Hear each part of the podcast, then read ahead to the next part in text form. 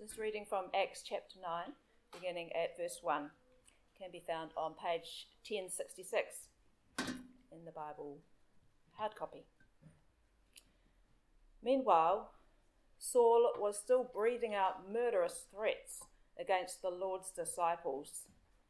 He went to the high priest and asked him for letters to the synagogues in Damascus, so that if he found any there who belonged to the way, whether men or women, he might take them as prisoners to Jerusalem.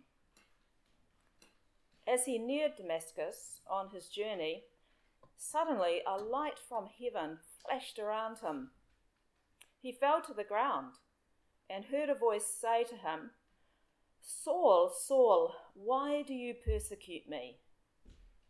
Who are you, Lord? Saul asked. I am Jesus whom you are persecuting, he replied. Now get up and go into the city, and you will be told what you must do. Hear what the Spirit is saying to the church. Thanks be to God. second reading is from Revelation, chapter 11, beginning at verse 11, and this is on page 1205. Then I looked and heard the voice of many angels numbering thousands upon thousands, and ten thousand times ten thousand. They encircled the throne and the living creatures and the elders. In a loud voice they were saying, Worthy is the Lamb who was slain to receive power and wealth and wisdom and strength and honour and glory and praise. Then I heard every creature in heaven and on earth and under the earth and on the sea and all that is in them saying, To him who sits on the throne and to the Lamb be praise and honour and glory and power for ever and ever. The four living creatures said, Amen. And the elders fell down and worshipped. Hear what the Spirit is saying to the church. Thanks, be to God. The Holy Gospel according to John chapter 21, beginning at verse 1. Praise, Praise glory to God. Afterward, Jesus appeared again to his disciples by the Sea of Galilee. It happened this way Simon Peter, Thomas, also known as Didymus, Nathanael from Cana in Galilee, the sons of Zebedee, and two other disciples were together. I'm going out to fish, Simon Peter told them, and they said, We'll go with you. So they went out and got into the boat, but that night they caught nothing. Early in the morning, Jesus stood on the shore, but the disciples did not realize that it was Jesus. He called out to them, Friends, haven't you any fish? No, they answered. He said, Throw your net on the right side of the boat, and you will find some. When they did, they were unable to haul the net in because of the large number of fish. Then the disciple whom Jesus loved said to Peter, It is the Lord. As soon as Simon Peter heard him say, It is the Lord, he wrapped his outer garment around him, for he had taken it off and jumped into the water. The other disciples followed in the boat, towing the net full of fish, for they were not far from shore, about a hundred yards. When they landed, they saw a fire of burning coals there with fish on it and some bread. Jesus said to them, Bring some of the fish you have just caught. So Simon Peter climbed back into the boat and dragged the net ashore. It was full of fish, 153 but even with so many, the net was not torn. Jesus said to them, Come and have breakfast. None of the disciples dared ask him, Who are you? They knew it was the Lord. Jesus came, took the bread and gave it to them, and did the same with the fish. This was now the third time Jesus appeared to his disciples after he was raised from the dead.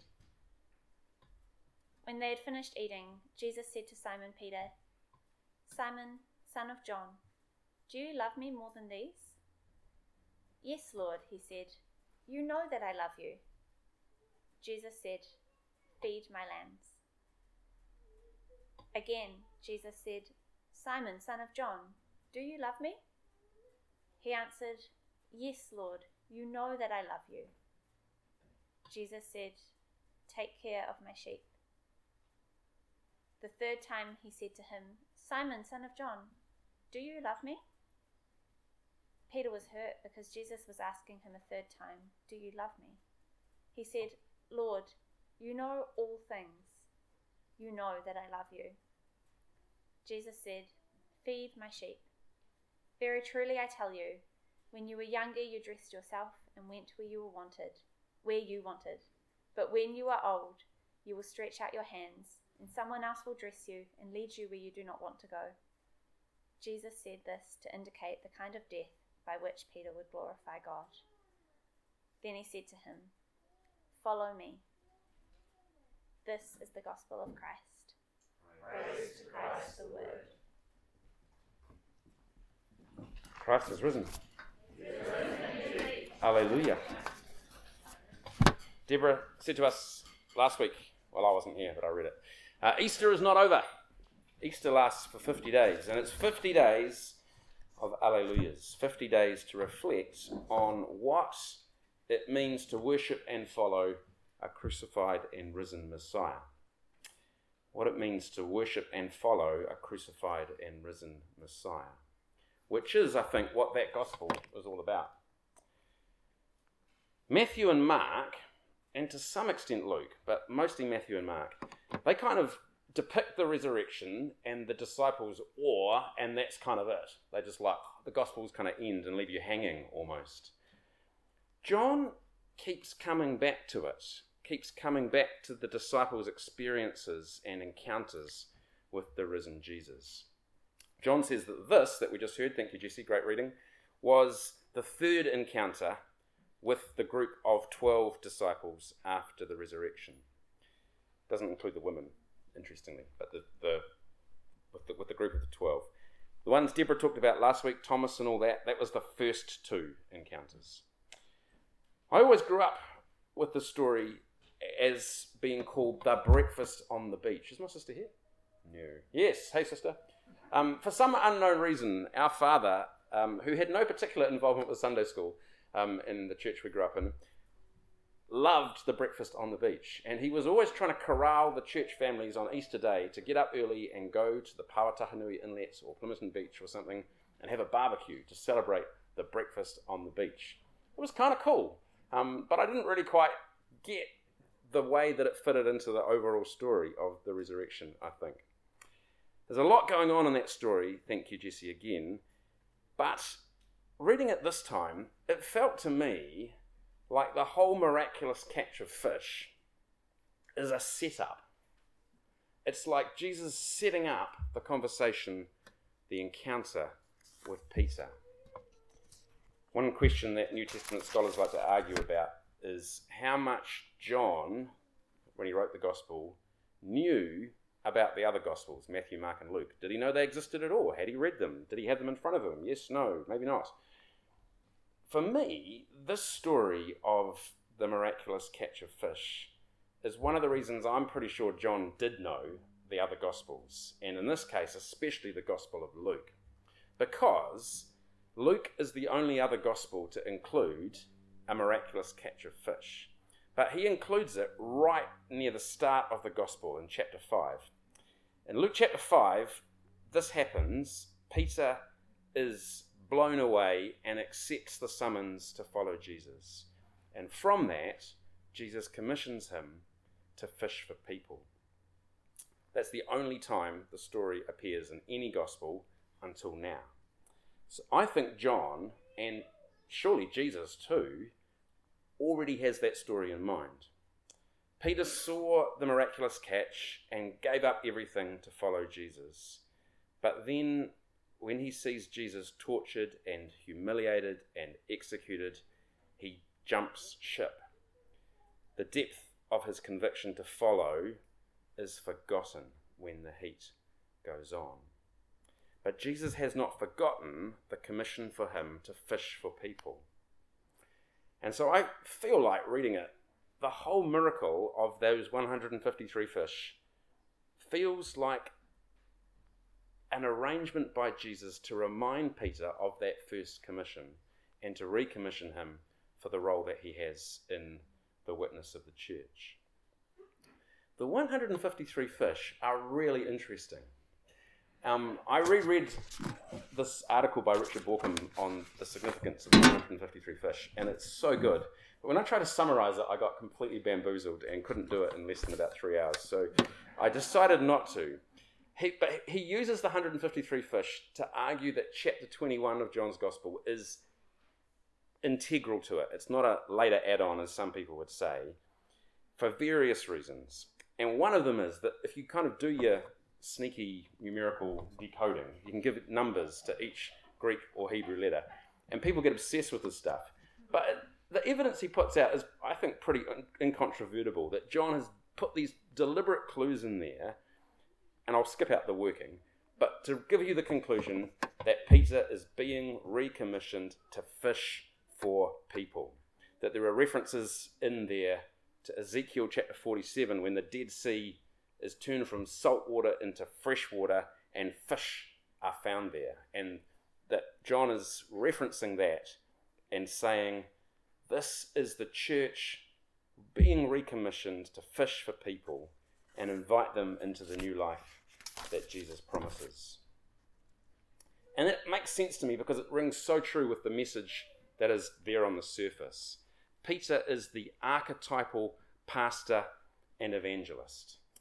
And Jesus needs him to get back on the task of fishing for people, or to change the metaphor, as Jesus does, pasturing people, shepherding people, gathering Jesus' sheep.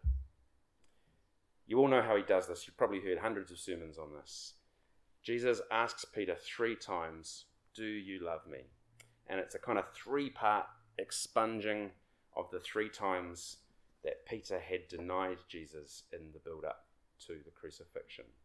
It's really moving to kind of dwell on that and think about it at length. I'm not going to do that, but there's a lot of rich stuff to explore there for ourselves too. Our own willingness to own the name of Jesus. Is it born of love, devotion, commitment? or convenience and fear.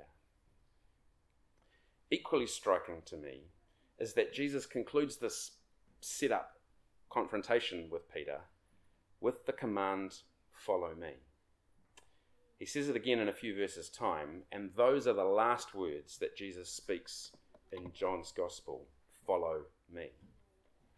And they are the words that Jesus spoke to Peter right back at the beginning of Mark's Gospel and right back at the beginning of Matthew's Gospel.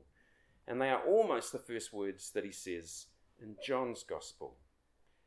John is bookending the story of Jesus with this summons follow me. Follow me at the beginning, follow me at the end.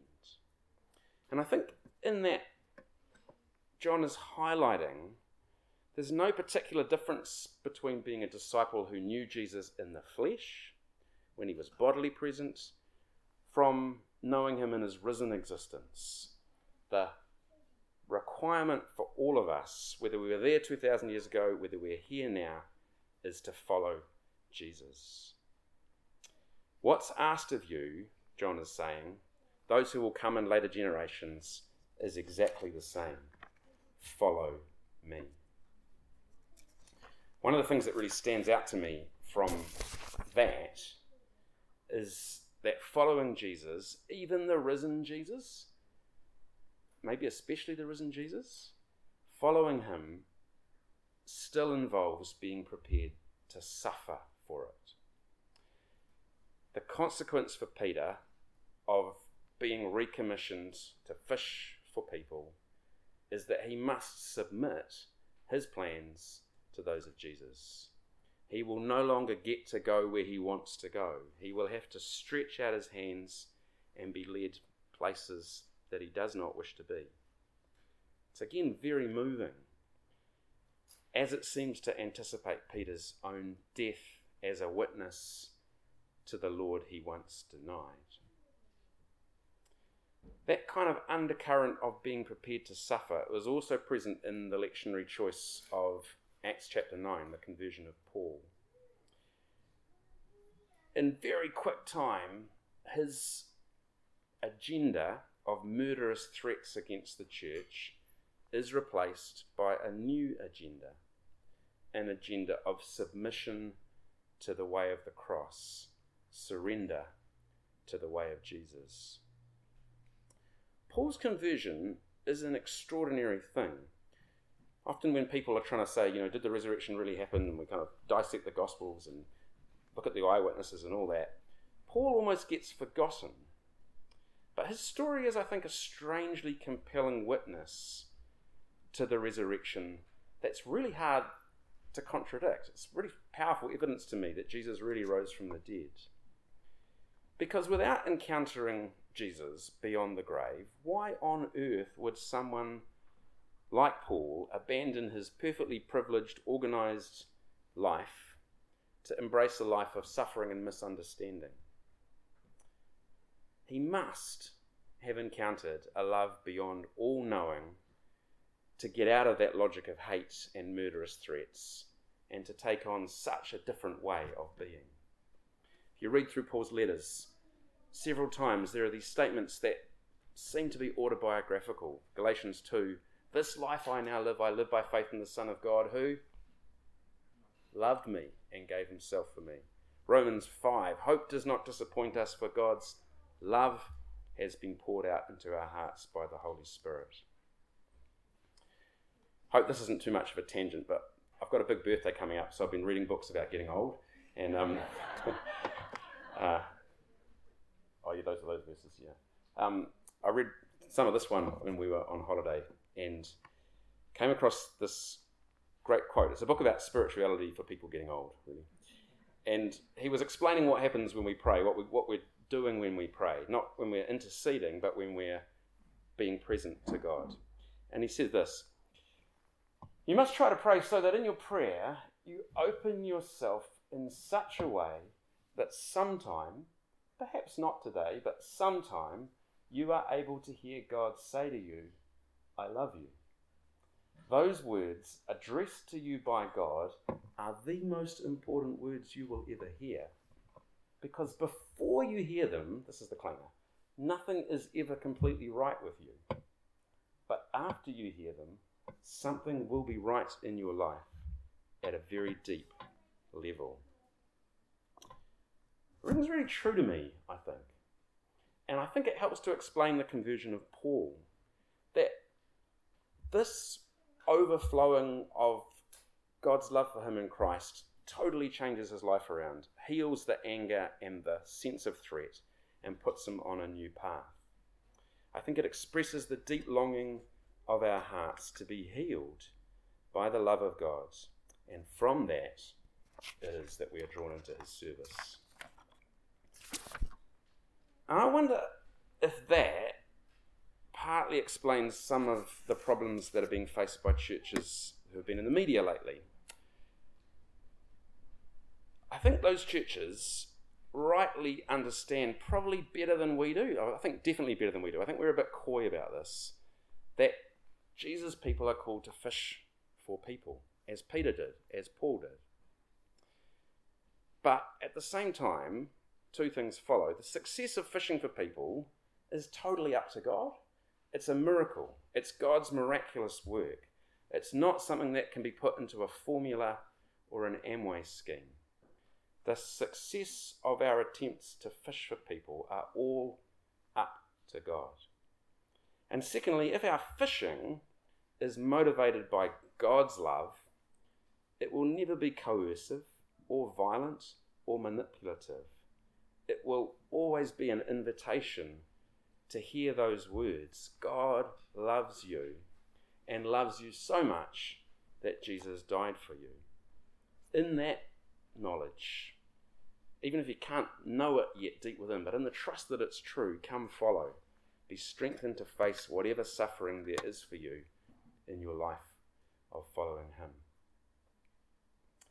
So, question Are you, am I, putting myself in a place where I can hear God's word of love for me? And then, am I inviting others? What am I doing to invite others to know that love? Am I willing to suffer for that? Because that finally is what that other lectionary reading from Revelation 5 is about.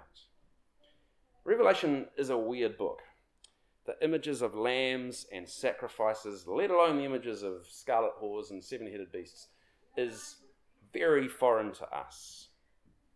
But it's Richard Bauckham Day. Um, Richard Bauckham has got a great little book on Revelation. And when I read that book, I was like, ah, oh, it's really simple. Revelation is really easy to understand at one level, it's straightforward. It's basically about the contrast between the Lamb song and the barbarity and cruelty of life under empire, empires ancient and modern. At the seminar, who was at the seminar that Matthew ran on Thursday night about Ukraine and stuff? Uh, a few of you. So there was a seminar at the chaplaincy on Ukraine. And afterwards, I was talking to an anonymous member of the group. I said, What did you find? How did you find that? He goes, Well, I actually just wanted to know about the succession of beasts in Revelation and where Ukraine and Russia and all that fitted into that and whether. And I was like, Fair enough. Um, but I think you don't need to get that complicated about it. The guts of it is that contrast between the Lamb's song and the cruelty of life under empire. And the bit that we read and then we sung it twice, and then again in chapter 7 of Revelation, we're given this glimpse into eternity, into the courts of heaven, to what is ultimately really true, with all the splendid Baroque imagery that Revelation uses. And in those glimpses, we see those who have suffered for their commitment to Jesus. And we see them continuing to celebrate his death of love and his reign of suffering love. And those who have suffered and died for their commitment to Jesus have been sustained in their persecution by singing that song. So, when Revelation leaves behind the throne room of heaven and goes back to talking about dragons and multi headed beasts and horsemen of the apocalypse and all of that, it's, I think, really saying, yes, in this world you will have trouble, you will have famine, you will have war, the world is too often ruled by beasts of violence and intimidation and exploitation. But their reign is temporary. Ultimate reality is that the Lamb who was slain lives again. Ultimate reality is that the death and resurrection of Jesus puts the beastly powers of empires, ancient and modern, on notice. And so, says Revelation, you, church, as you suffer, keep singing the song of love. Keep singing the song of the Lamb, because that song will sustain you. Whatever the beasts represent, whatever it all means, that song will sustain you because Jesus will sustain you even unto death. I guess there are many people in Ukraine singing that song right now and wondering if it's worth singing that song as the missiles rain down. Philip Fountain back there and my dad were trading articles by email this past week or so about Christian pacifism. And Phil shared one from Christianity Today about Ukrainian Protestants who mostly come from the Mennonite tradition, which is the one Phil knows lots and lots and lots about. And they're mostly pacifists. And because of this war, lots of them have kind of found themselves moving further and further away from their pacifist roots. On Thursday night at that seminar, Jonathan gave a very clear defense of a Christian just war position. And I felt myself so torn. I just could not make up my mind. Some of you have said to me, What if the Ukrainians had done a parihaka and laid down in front of the tanks? and left judgment to God and refused to buy into allegiance to nation. Less carbon dioxide would have been burned, less profit would have been made from the sale of weapons of war. Might fewer people have died? And part of me is like, yeah. And then part of me is like, yeah, but bullies must not go unpunished. What about the courage of Zelensky and his comrades? What if one had the opportunity, like Dietrich Bonhoeffer did with Hitler, to end the war through an act of violence? What would you do?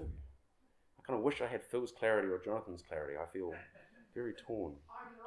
I'm right. I was saying this afterwards to George Burgess over here, wise man George Burgess in the front row, and George said, Well, maybe you don't have to decide right now in the abstract. Maybe you just got to wait until you have to do something. And I quite like that thought, although maybe practicing now is better. But actually, maybe the best thing that we can do is to practice singing the Lamb's song and to do it with a willingness to suffer and a willingness to follow Him. Archbishop of Canterbury Rowan Williams translated a remarkable poem from Welsh that wrestles with this stuff. And it's about the example of those in Nazi Germany who died for their commitment to the Lamb and the Lamb's way of suffering love. I don't know whether to read the whole thing, it's probably a bit long. It's a great poem. But it sort of begins by saying, Earth. Read it? Okay, read it. All right. All right. Earth is a hard text to read. So that's, that's the guts of it. It's like really hard to work out what human history means. Very hard. And then it kind of describes the suffering of these martyrs, it's prepared to call them, and their death. And then imagines them joining the white robed martyrs around the throne of the Lamb. Here it goes. Earth is a hard text to read, but the King has put his message in our hands for us to carry sweating, whether the trumpets of his court sound near or far. So for these men, they were bearers of the royal writ, clinging to it through spite and hurts and wounding. The earth's round fullness is not like a parable where meaning breaks through a flash of lightning in the humid, heavy dusk. Imagination will not conjure into flesh the depths of fire and, and crystal sealed under castle walls of wax. But still, they kept their witness pure in Buchenwald, pure in the crucible of hate penning them in. They closed their eyes to doors that might have opened if they had put their names to words of cowardice. They took their stand, backs to the wall, face to face with savagery, and died there, with their filth and piss flowing together, arriving at the gates of heaven, their fists still clenched on what the king had written. Earth is a hard text to read, but what we can be certain of is that the screaming mob is insubstantial mist. In the clear sky, the thundering assertions fade to nothing. There, the Lamb's song is sung, and what it celebrates is the apocalypse of a glory pain lays bare. May we too sing his song. May we not be ashamed to suffer for him. I actually think we should stand and sing Iron's Day again, if that's okay. Um, let's sing it choosing to sing this song, come what may, in our life.